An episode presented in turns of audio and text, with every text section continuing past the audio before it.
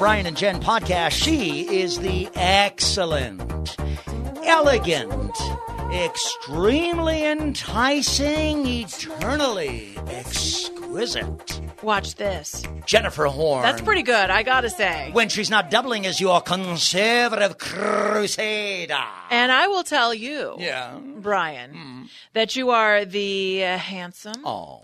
the honorable, the humorous, Oh. The sometimes hungry, Uh-huh. lovable liberal. A lot of times. Brian Whitman. Oh, and that's How about that? I like that. Did I you like that. it? I do like that. I, I wanted to give you a give. You always come up with so many nice adjectives to describe me. I had to had to help you and hand a little back to you. It's only fair. You should let our Brian and Jen podcast listeners know that I take the the preparation required to put together appropriate alliteration very seriously. You really do. Actually, you. I think you probably.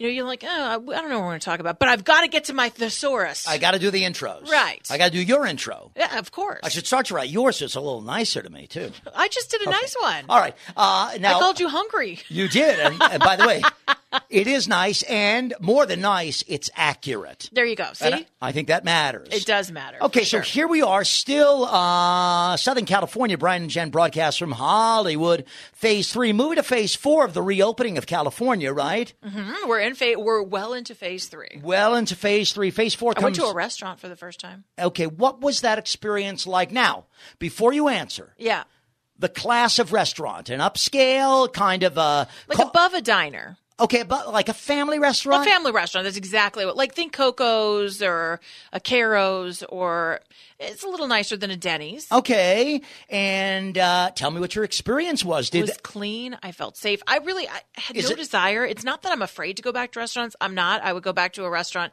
anytime. I just hadn't done it yet because I've created all these new habits of eating at home, or if I eat out, it's delivery, and I just didn't have the opportunity. Well. I went this week because I had an eye doctor's appointment and I was dilated and I need a place to like yeah, I've seen that. let move. my eyes get back to normal again. You should see this one. It's like uh, it's like an old Mr. Magoo sketch with Jim Backus. You know, she- and that's under normal right. circumstances. So the I got the blue eyes. They like you. They dilate really well, so it takes a while for them to get back to you, to normal again. right? So you have to sit there at the restaurant. We won't say the name of the restaurant, but uh, unless you want to, it's a restaurant you've been to before. Yeah, it's called the Hill Street Cafe. Okay. It's in Burbank. So you could compare to the best of your optical abilities on that day that experience compared with previous experiences before COVID BC. Very extra clean. Everything was kind of off the tables. They had no menus. Instead, they had the QR code where you hover your phone over it, Oh. and the menu pops up on your cell phone, so you're not touching menus. Um, they brought you the condiments, and there was a bottle of hand sanitizer on the table so that you could squirt at will. Yeah, what if you confuse that with like the oil or the vinegar for the salad? That would be a problem. because I do that. You probably get a little buzz because it's made of all alcohol, oh isn't it? yeah, Hey, I taste this is salad for you. The okay? rustic is delicious. I don't know what kind of adjustments you guys are making with COVID 19, but I like a salad a lot. So okay, so you go in there now. Question, serious. Yes. About the uh, uh, restaurateur, the business operator. As best as your dilated eyes could tell you, Jennifer, Mm-hmm. on the Brian and Jen podcast, how well could you identify the extent to which that restaurateur had to upend his or her business model by getting rid of tables, seats, etc.? They're definitely the they're it was a combo restaurant of booths and tables. They definitely have gotten rid of most of the tables. There are a couple of them. They've shut down a row of booths. They've put up plexiglass in between each booth, so just in case they do get full, they actually have that separation. But Ask they were a tough question. How many seats do you think they eliminated? Um, well, they probably eliminated about seven tables, I think, from the main room. Okay, okay. But obviously, they can't sit people right next to each other. But it felt pretty full. They had about nine, ten tables. And my my friend who owns the place, he said that the hardest thing as a restaurateur and bringing people back is it's really hard to schedule people because some days he's busy and other days he's not. And it used to be in restaurants, as as people know who run restaurants or retail stores. And he means schedule his workers. Yeah, right? you Okay. know about the flow of traffic. You can kind of anticipate on a Tuesday, you can expect so many people. On a Monday, you can expect so many And I got to have somebody for my Thursday lunch. That's always busy. Yeah, they're that's kind of out the window, I think, in the days of COVID. They haven't been able to kind of find that that that movement yet, that that right pace to bring people back to work. 'Cause it probably hasn't identified it. It probably hasn't presented itself. yet. Exactly. So Right. there's no uh, no guaranteed rhythm of customers, certainly. Okay, now that we are months, uh, more than three months since uh, President Donald Trump gave that uh, speech live from the Oval Office, declaring a national emergency in our fight against the spread of COVID 19, which triggers coronavirus. Uh, there's a report out, and they rate, Wallet Hub does this, and they do some interesting polls. They're rating 2020's most patriotic states Yeah. in all of America. And I thought about you because even though we disagree politically, you're the liberal, I'm the conservative. I know that we are both patriots. And so I was thinking to myself when I saw this survey, okay, well, how do you, how does Wallet Hub measure someone's patriotism? That seems pretty tough. And we'll tell you how they did it. But first, how do you describe patriotism? Like if you say you're patriotic, what does that mean? Oh, okay. Uh, thank you. Interesting question. Uh, I can tell you the person in my life who embodied patriotism, who lived it, and I got to see it by example, was my grandfather, my mother's father. We called him Pop Pop. He's in heaven now, but he lived. He was the most patriotic person I've ever known. He didn't scream about it, he just lived it. And he loved his country. So, patriotism to me is characterized by deep love of country. I agree. It is characterized also by a deep affection for country. It is characterized by a deep desire for one's country to do well domestically and internationally. Uh, patriotism is also, I think, defined by one's embrace of their country's core values. And those core values are usually pretty obvious when we look at maybe the United States, uh, uh, for starters, Sure. right? So, to what extent do you embrace those core values that are undeniably American?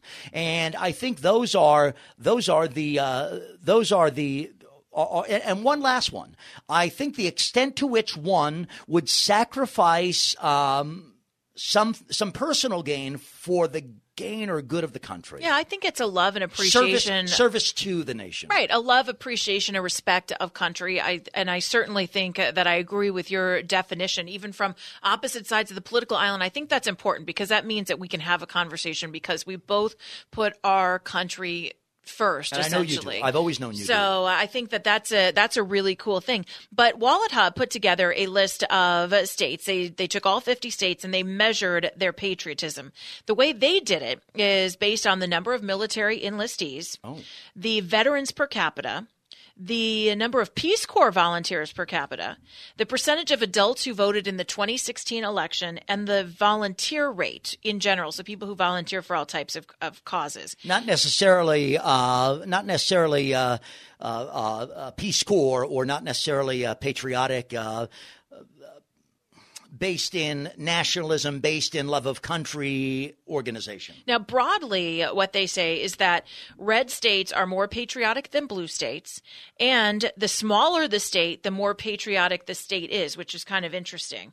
So, here's how some of this broke down: the top five most patriotic states. Do you Can want I- to take a guess? I want to take a guess Okay. ba- based on one standard you gave. One standard you gave that Wallet Hub used, Jen, uh, here on the Brian and Jen podcast. Thank you for downloading uh, sebgorka.com and Spotify and Apple Podcasts and all that good stuff. You said military enlistees. And I remember now we're going back a generation, almost two generations now, right? Uh, Post 9 11, so many American young people volunteered for our all volunteer army, military after 9 11.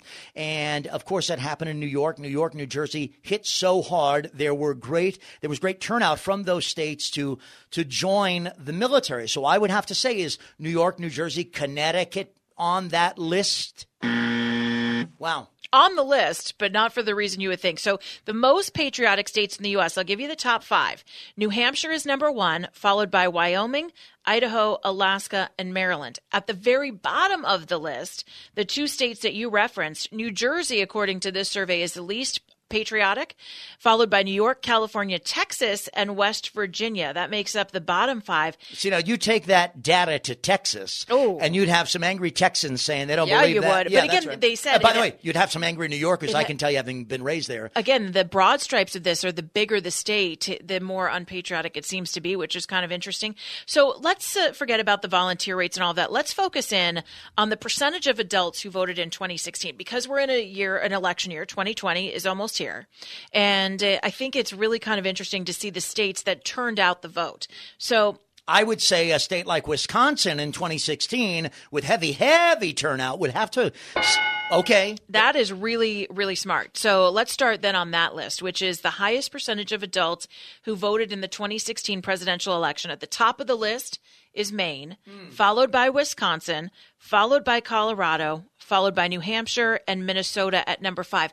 Keep in mind that all five of these states, except for Maine, are really kind of battleground states. They're states that can go from blue to red. That's right. And they're usually hotly contested states. Now, on the lowest side, on the lowest percentage of adults who voted in the 2016 presidential election, Texas is number 46, followed by New Mexico at 47, Tennessee at 48, West Virginia at 49, and Hawaii at 50 for the number of adults who voted least based on basically per capita. Interesting, Brian and Jen podcast. What states of the uh, 50 in the U.S. are most patriotic? I have one question about this, and you've got the answers there. Uh, what state has more veterans in it than any other state? Does it declare that state? Because I'd be It does. interested. So most veterans per capita, Alaska, Montana, Virginia, Maine, and Wyoming. Ah. Fewest veterans, Utah, Massachusetts, California, New Jersey, and New York. And then the number of enlistees, because that's different. So active military. Number one is Georgia. Number two is Alaska. Three, South Carolina. Four, Texas. And five, Alabama. Interesting. Okay, very interesting. Well, it doesn't matter what state you're in, as long as you are in America, you're hearing the Brian and Jen podcast. We thank you for that. Uh, you can be, as we strive to be, patriots. That's Uh, right. Patriot, patriots before any political philosophy. I Before always say America is America is not the problem; it's the solution. No, that's right. And you ask uh, Dr. Sebastian Gorka, our buddy, America First. That's right. Uh, he believes in it so strongly, he named his radio show that. We thank you for joining us. It's the Brian and Jen podcast.